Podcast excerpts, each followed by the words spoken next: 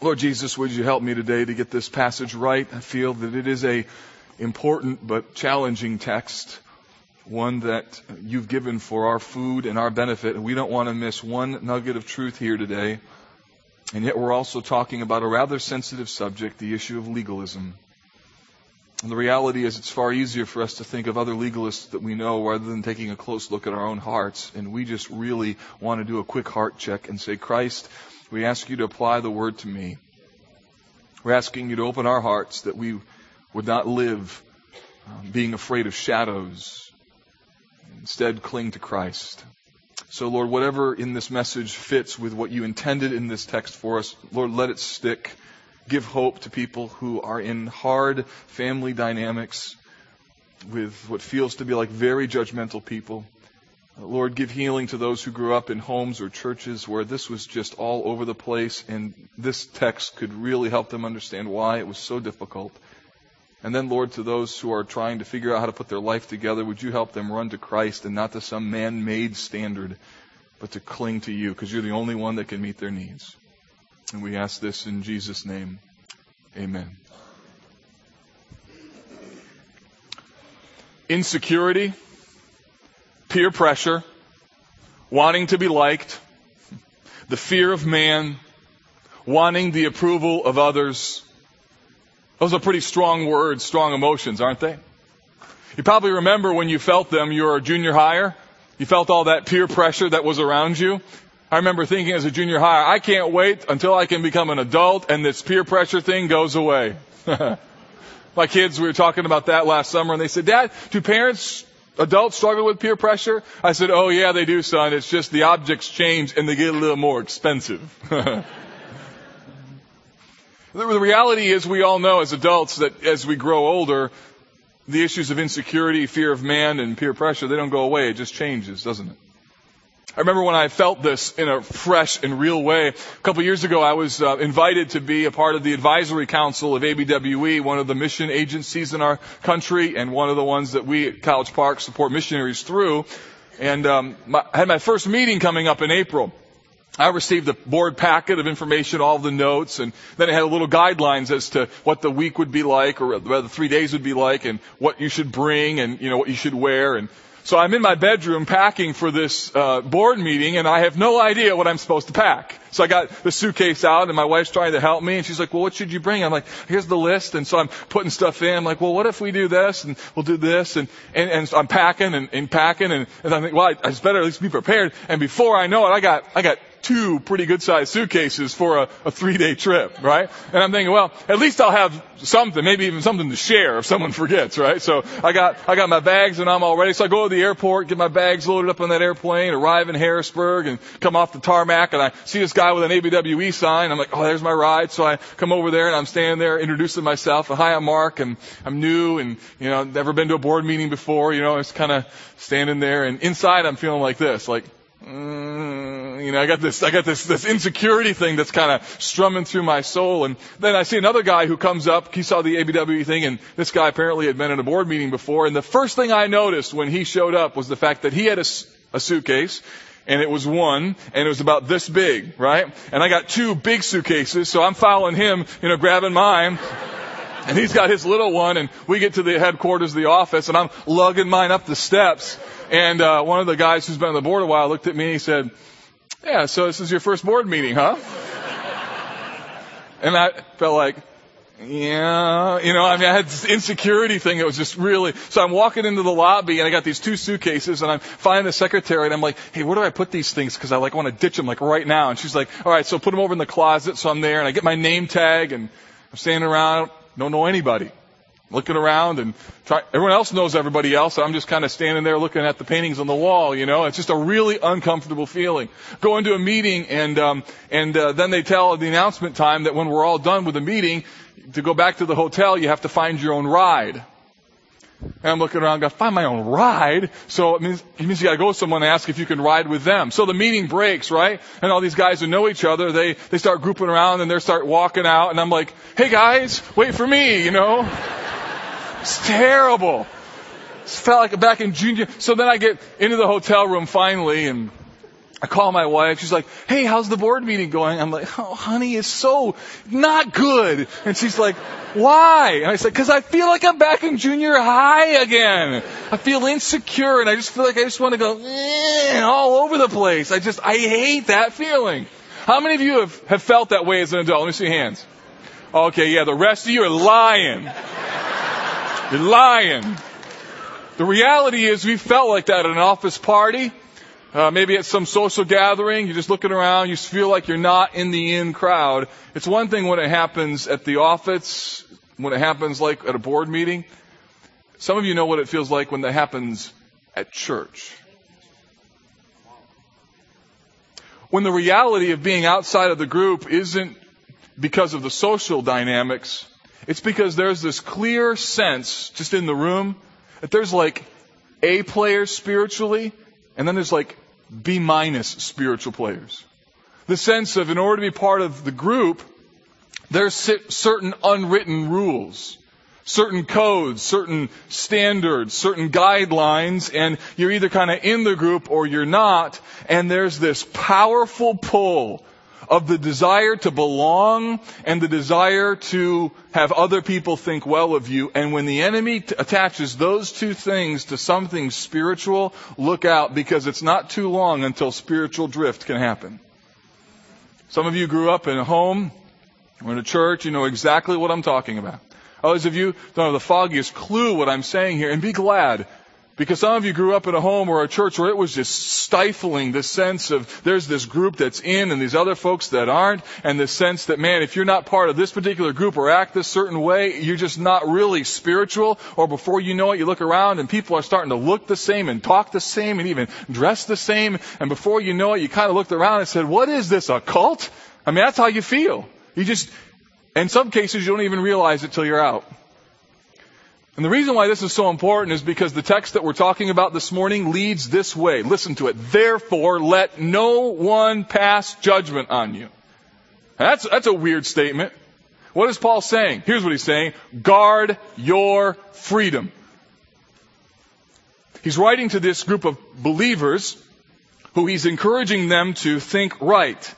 And we're in the middle of our section called Christ or Jesus centered thinking, where I'm trying to help us think about our thinking, to live vicariously, to live out the spiritual reality that we've been brought from death to life. And the question is, when you begin to feel insecure because you want to be part of the in crowd, even if they don't intentionally want or ask you to be legalistic, where do you run in that moment? And Paul says, guard your freedom. Or worse, when you're in an environment where you just have this sense that these people are looking down on you. There's this sense that you're not really part of the in group and just this sense that you get. And sometimes people intentionally want you to feel that way. What do you do? And here's what Paul says. You guard your freedom. This text is risky because it draws a thin line between the call to guard your freedom and something else that we see in scripture about not taking our freedom and using it to give the flesh an opportunity. So there's an important balance here. And this morning, I want to help you to realize that Paul says we're not to be intimidated and we're not to be sidelined. We're to guard our freedom. Here's the first point. Number one, it's this. Paul says, don't be intimidated. Look at verse 16. Therefore, let no one pass judgment on you in questions of food and drink or with regard to a festival, a new moon, or a Sabbath Many of you will be familiar with the term Christian liberty or freedom in Christ. Except most of us are familiar with that term or that idea because we've heard great teaching on Romans 14 or 15, which says this, that when it comes to gray matters or matters that aren't black and white or clear, there are preferences that believers can choose but we need to always see those preferences through a particular lens, and that is that if there is a weaker brother who our preference would cause them to stumble, we need to be willing to lovingly lay down our rights to those things out of love for our brother. And that's the idea of Christian liberty and being willing to set aside our personal preferences out of love for another. And in no way do I want to diminish that truth at all from Romans 14 and 15. However, there is something that we must guard against. And it's this. There's a fine line between a loving concern for a weaker brother, who by the way can't stay weak the rest of his life. A weaker brother, by definition, is a person who's growing in their maturity, who needs to come to an understanding of the truth, and for a time, you defer to that weaker brother so he can grow in his maturity and not be offended. You can't stay as a weaker brother for your entire life. However, what Paul is talking about here is not the concern for a weaker brother, but rather the way in which some people were allowing the legalistic preferences of others to unduly affect their lives. And there's a difference between a weak brother and someone who is a legalist. And I have heard a lot of things put under the banner of, I don't want to give an offense, I don't want to cause a stumbling block. And while some of that correctly applied to weaker brother, I've also heard things applied to people or things that then created an oppressive culture where you are so worried about being offensive to those who really have an unbiblical view of spiritual growth and spiritual maturity.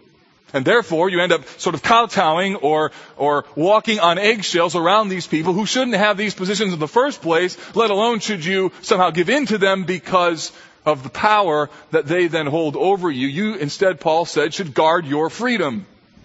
So now you see the tension. Because I've got to be on the one hand concerned for a weaker brother, on the other hand I've gotta guard my freedom and I have to be sure that I do both at the same time.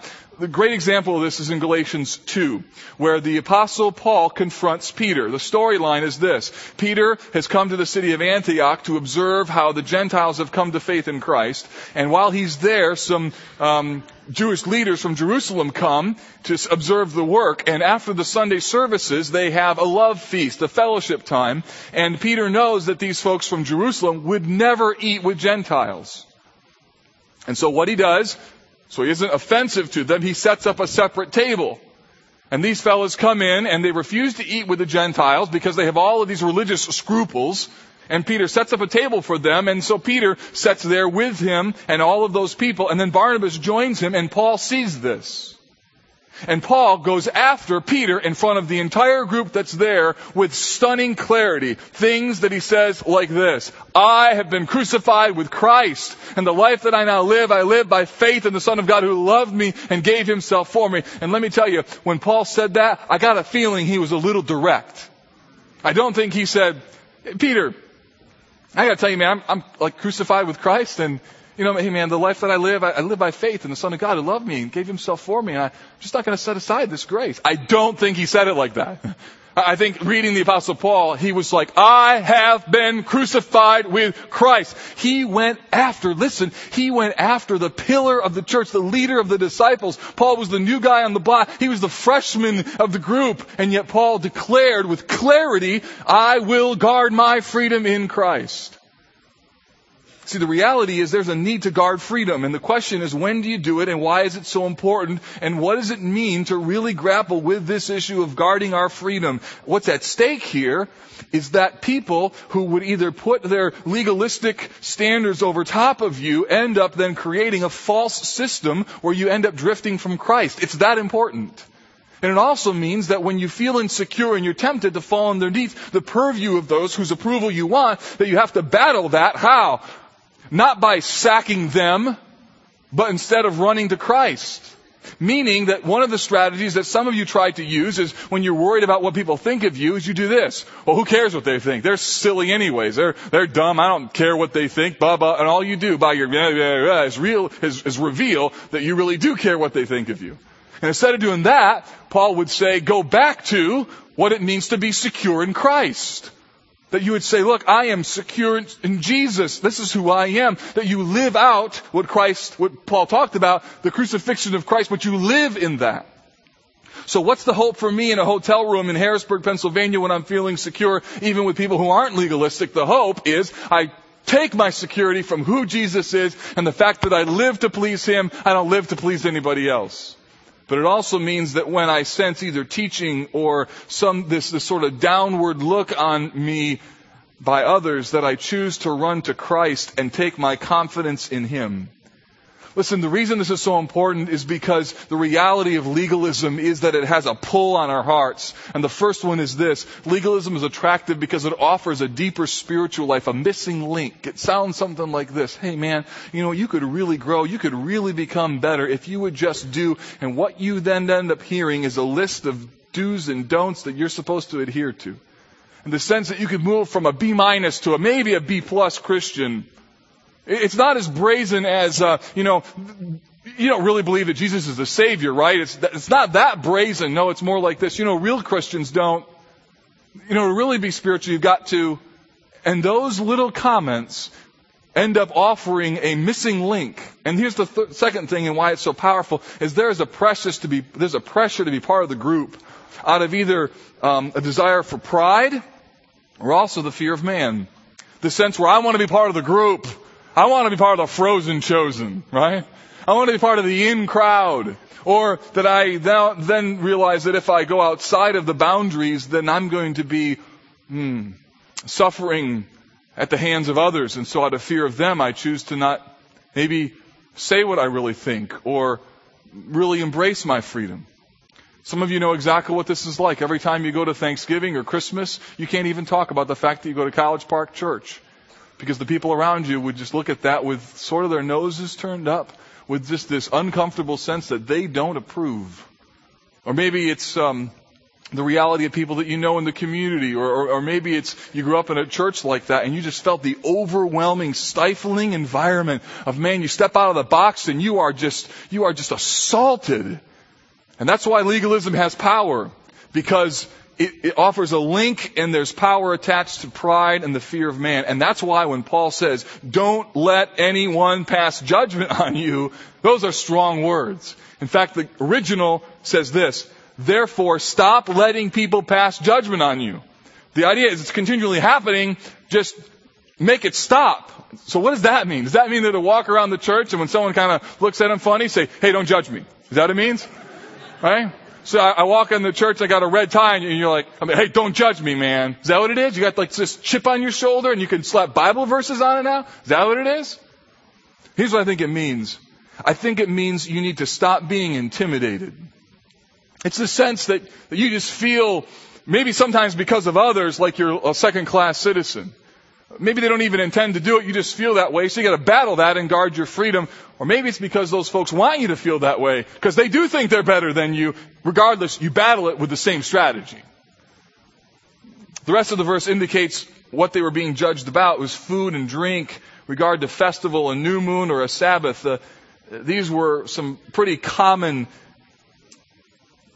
particular religious observance or religious regulations that were added taking from the Old Testament into the New. However, the addition there of the word drink is interesting because there weren't like drink prohibis, uh, prohibitions in the Old Testament. So probably what this was was some sort of um, Nazarene hybrid vow, like kind of like John the Baptist thing. Agreement not to drink certain things, eat certain things, and the result was that these spiritual confidence hucksters were presenting to the church that here were these regulations and they could really become spiritual if they abided by these. And then they threw in holidays and festivals and Sabbath sort of observances and then they attached obligatory spiritual significance to them and before you know it, now you got a sort of a list of what you should do or what real spiritual people do. I mean, you could not do the list, but you just won't be as good as everybody else and that's the tone.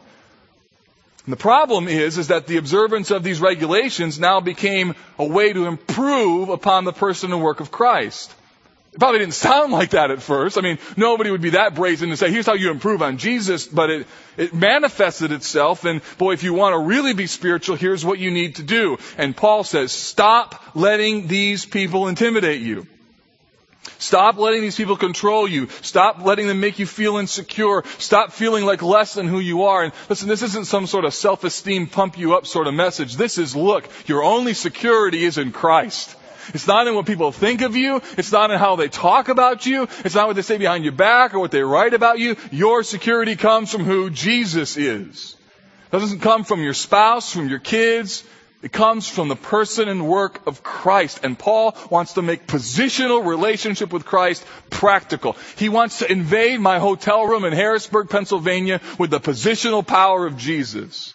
He wants to invade the past of your life filled with hurt because of judgmentalism in the sense that I'm just not accepted and I don't belong. And he wants to take you and fill you and say to you, I cleaned you up. I made you a new creature. I set you free. Don't be shackled anymore even by people who sit in church.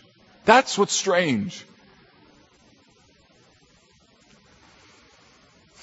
Verse 17, Paul tells us why. These things are a shadow of things to come.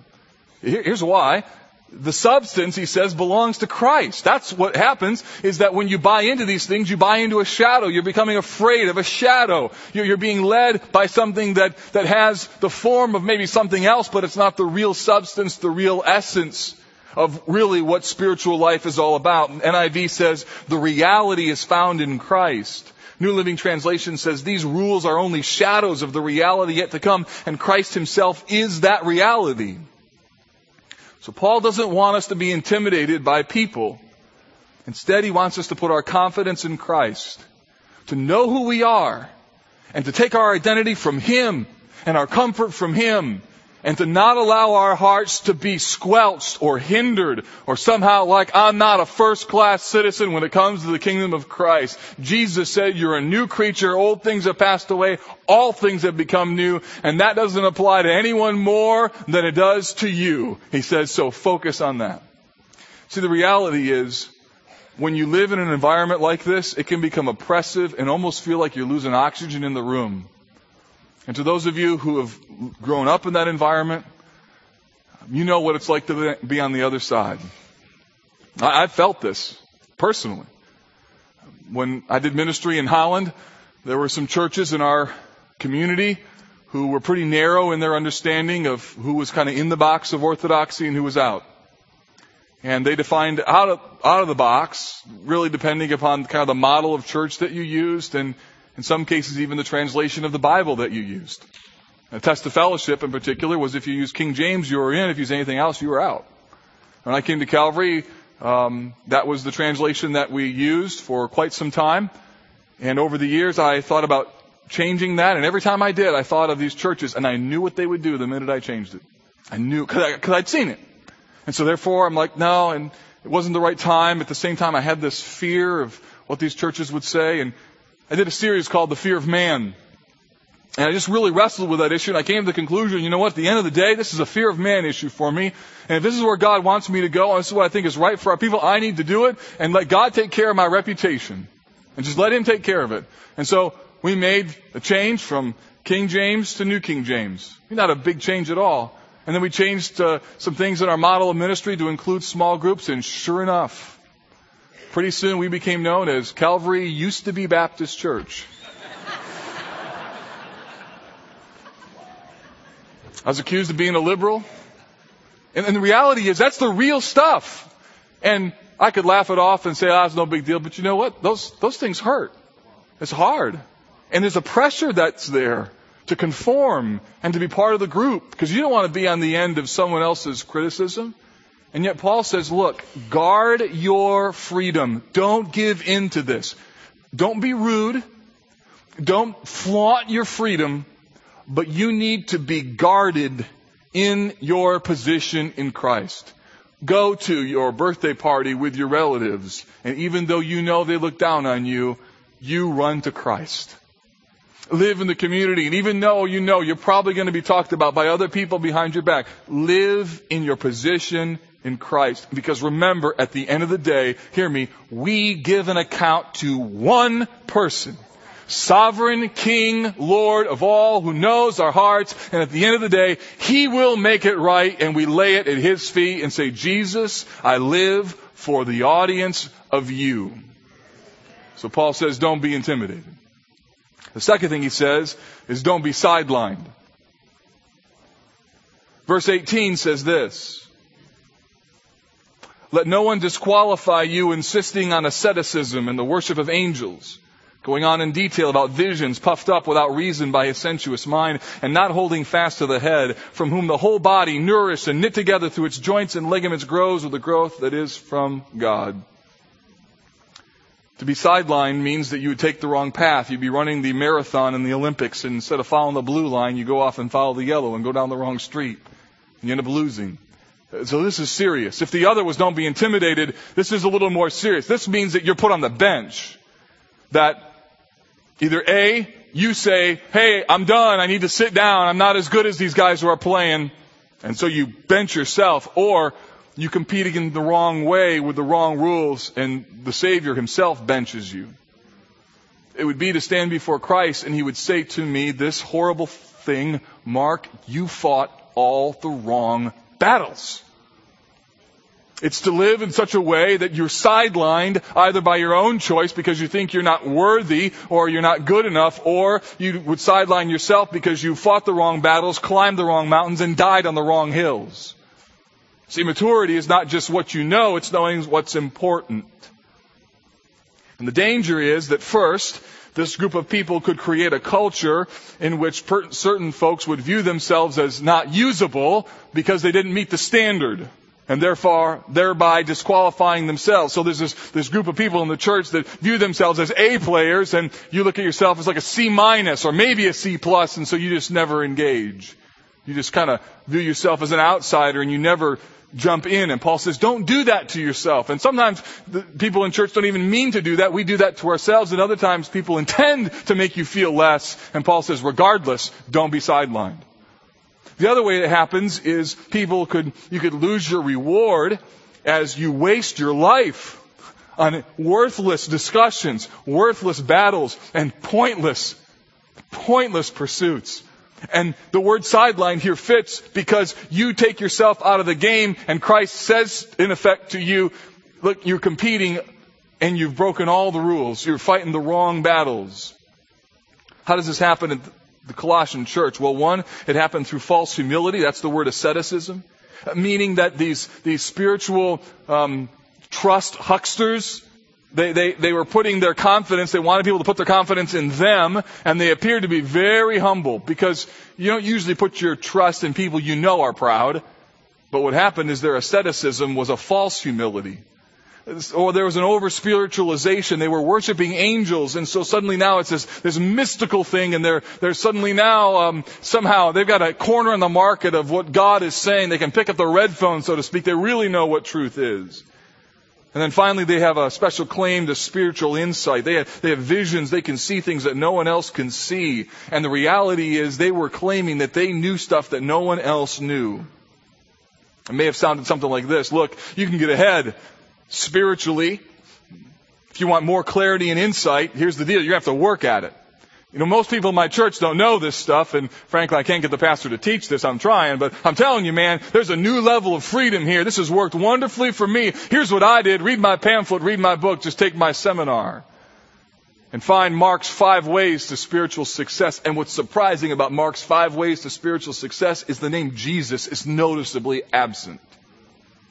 Verse 18 peels back what's really there. It says, be puffed up without reason by his sensuous mind. There, that's the core right there. That's the problem. You strip away it and what you'll find in the inside is not Jesus. You'll find a big I idol.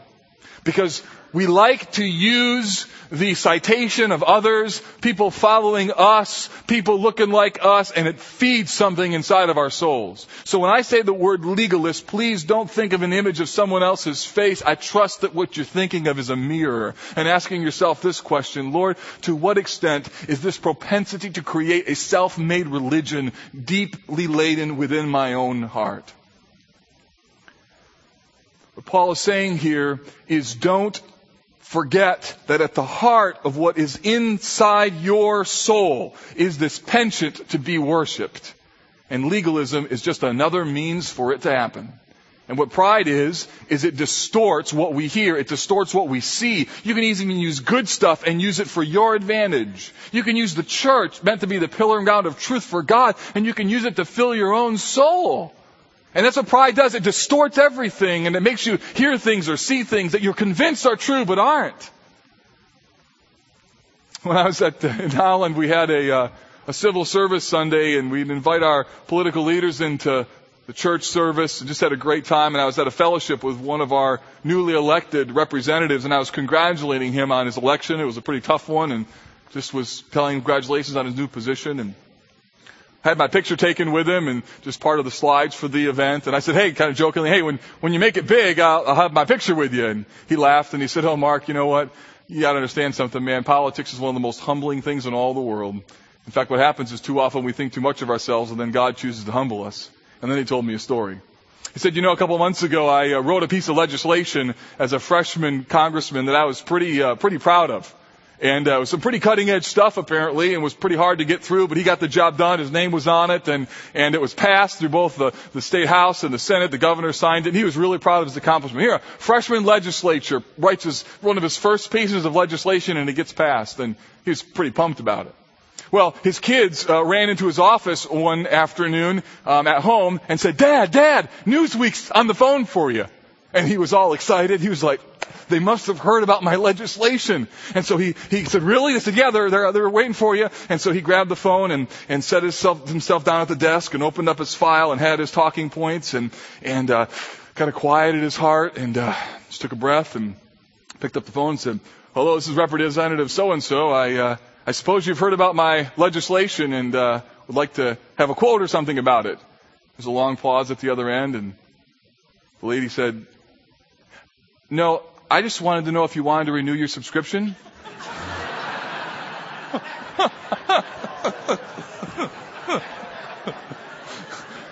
Whoa, boom, right? See what happens? That's what pride does, folks. It, it, it, causes us to take things that we might normally think of in one category, and pride causes us to create multiple new categories about us. And this is what happens. Paul says that happens with spiritual stuff, and when it happens, look out. So the warning isn't just to guard your own freedom so that other people won't put you under it. It's to guard your own freedom so you won't, hear me, so you won't do it to others. So you won't create this, this little group that you want looking like you. And it happens in subtle forms. You're, you're talking to your small group. Hey, what's God doing in your life these days? And they go around one by one talking about how God's working in their life and, and they talk about all this stuff and guess whose name never comes up? Yours and you're working all week long to prepare good small group lessons. I mean, you're, you're calling and you're pouring your life into them, but yeah, no one mentions your name. And for a split second, you think, oh, those ungrateful small group folks, they don't even know how much, they don't even talk to God about me, right? Or it's when your kids, uh, you're around a, a table and you, what are you thankful for? Thankful for this and our home and our dog and, and, and our Sunday school teacher and you're like going, blinker, blinker, blinker, blinker. What about dad, right? That's what happens. And the pride of our heart says, I, I want you to think of me and, and that penchant, that lust to be known as someone important. Have people say your words to cite you, to quote so and so. Hear me. That is a real trap. We gotta be really careful. Lest we end up becoming the very thing Paul says we're to be guarded against. Where should instead we be pointed? Paul says to Christ. Look at verse 19. The characteristic is that they're not holding fast to the head meaning Christ, from whom the whole body, nourished and knit together through its joints and ligaments, grows with a growth that is from God. Look, here's why this is so much a problem because it cuts off people's connection from Christ. Notice that the verse tells us why it's so important to be connected to Christ because He's the one that nourishes the body. He's the one that provides life, folks, not us. Your words, they fall. They're, they're, they're, they're worthless unless Jesus empowers them. It means that He's the one that holds it together, that, that real unity is expressed not with people who look alike and say the same thing and talk alike. The beauty of the church is its broad diversity in both gifts and ethnicity and backgrounds and, and perspectives. And yet the defining center of it all is Jesus. He holds it together. And that someone would look at the church and go, I don't know how this thing all held together, but the answer is Christ. Christ was the one. He's the one that, like joints and ligaments, He's the one that pulls it all together.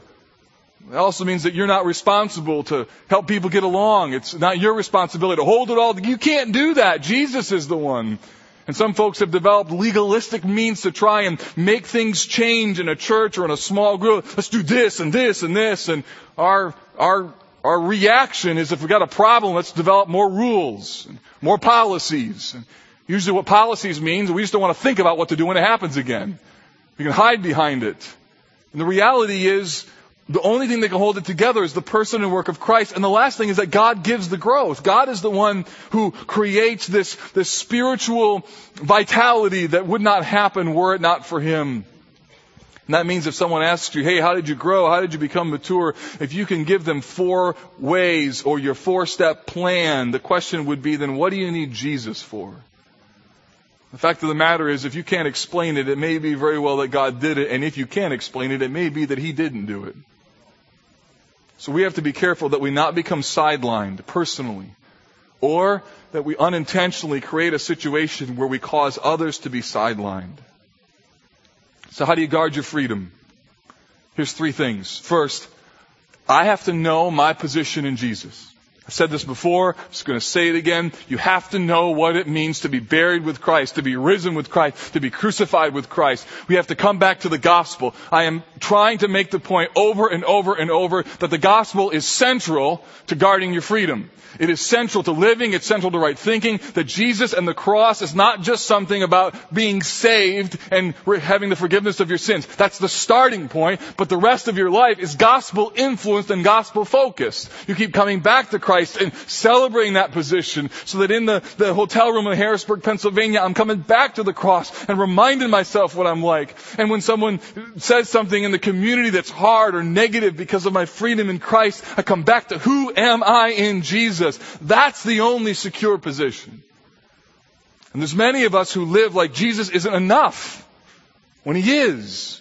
The second thing is that I have to connect my heart to my position, or I have to live in Christ in life, meaning that I have to continually take my security, my hope, my righteousness, my safety, my power, my sanctification, all of it comes from Him, and I have to work out my life knowing who I am in Christ and connecting that into a hundred million different opportunities in my world.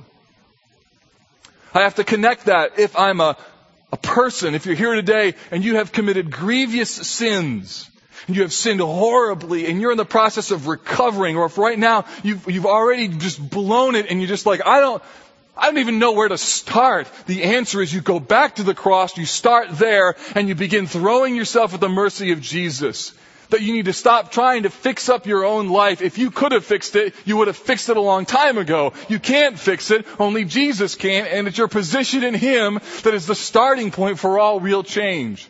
There are no recipes. There are no formulas. There's no one, two, three plan. It is about Christ by the Word through the Spirit. That's how the change takes place. It's a miraculous, supernatural work. And we have to connect our life to that reality.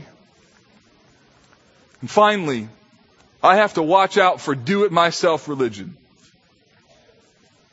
It is far too easy to have do it my way parenting, do it my way marriage, do it my way counseling, do it my way music, do it my way preaching, and do it my way church, such that I develop a mentality that if you ain't doing it my way, you ain't doing God's work at all.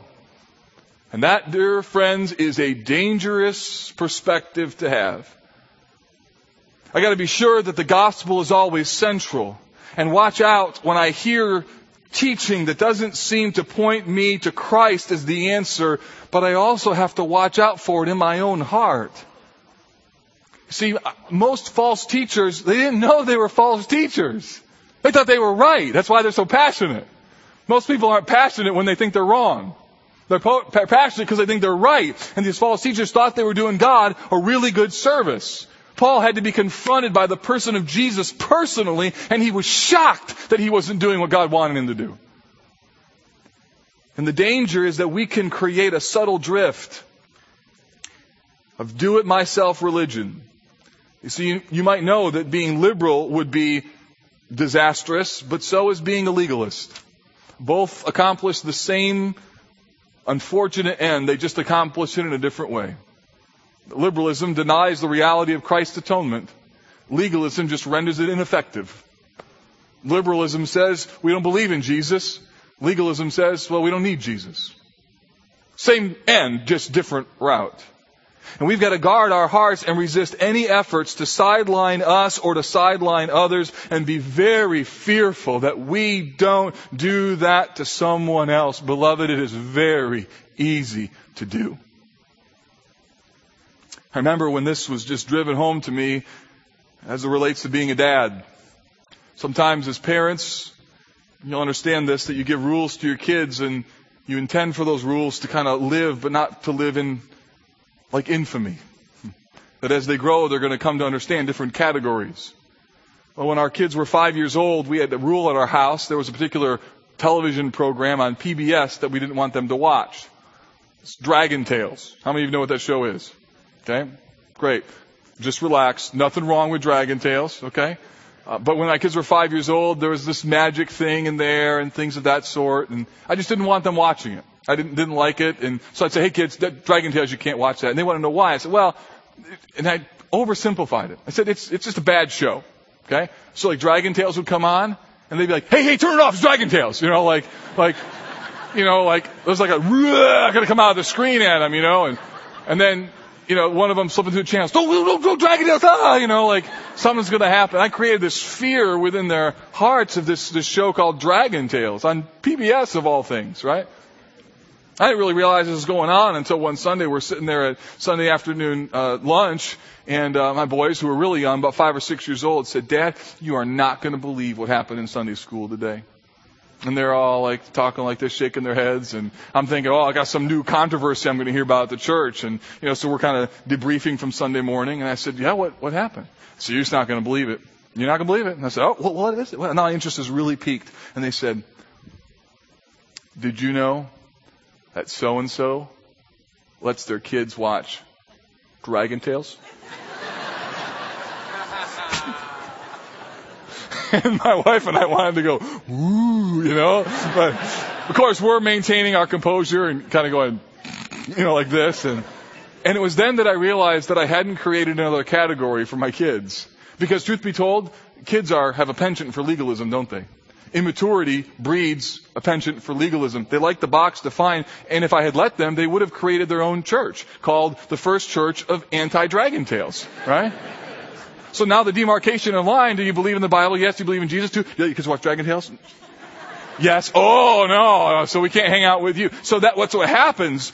And the reality is the power to conform and the offering of more or this box that I had defined for them actually could become a subtle legalistic standard in their mind and heart. And I needed to create a new little category for them called preference.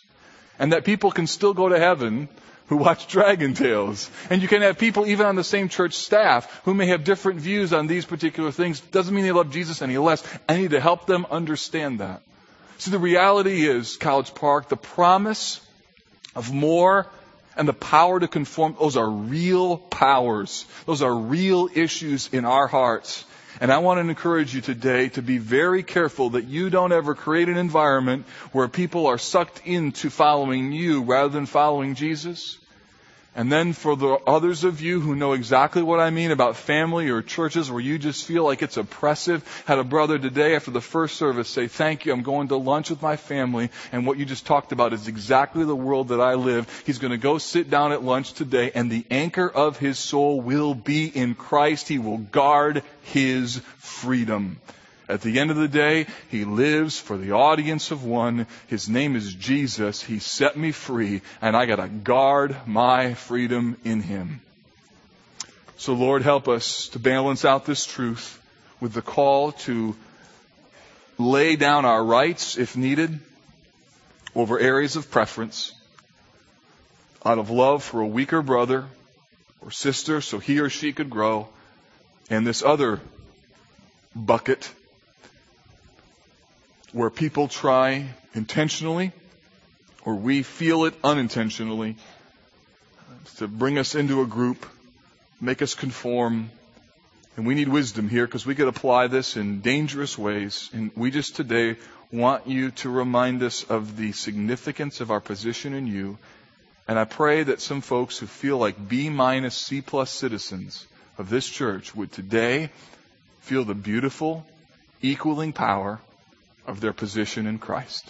I pray that no more would they be sidelined, no more would they be intimidated, and they would be free to run, free to serve you. Not looking back, disrespecting those in the past who may have tried to hold them back, but instead focused on you, looking to you, Jesus, the author and the perfecter of our faith. And we ask this in Christ's name. Amen.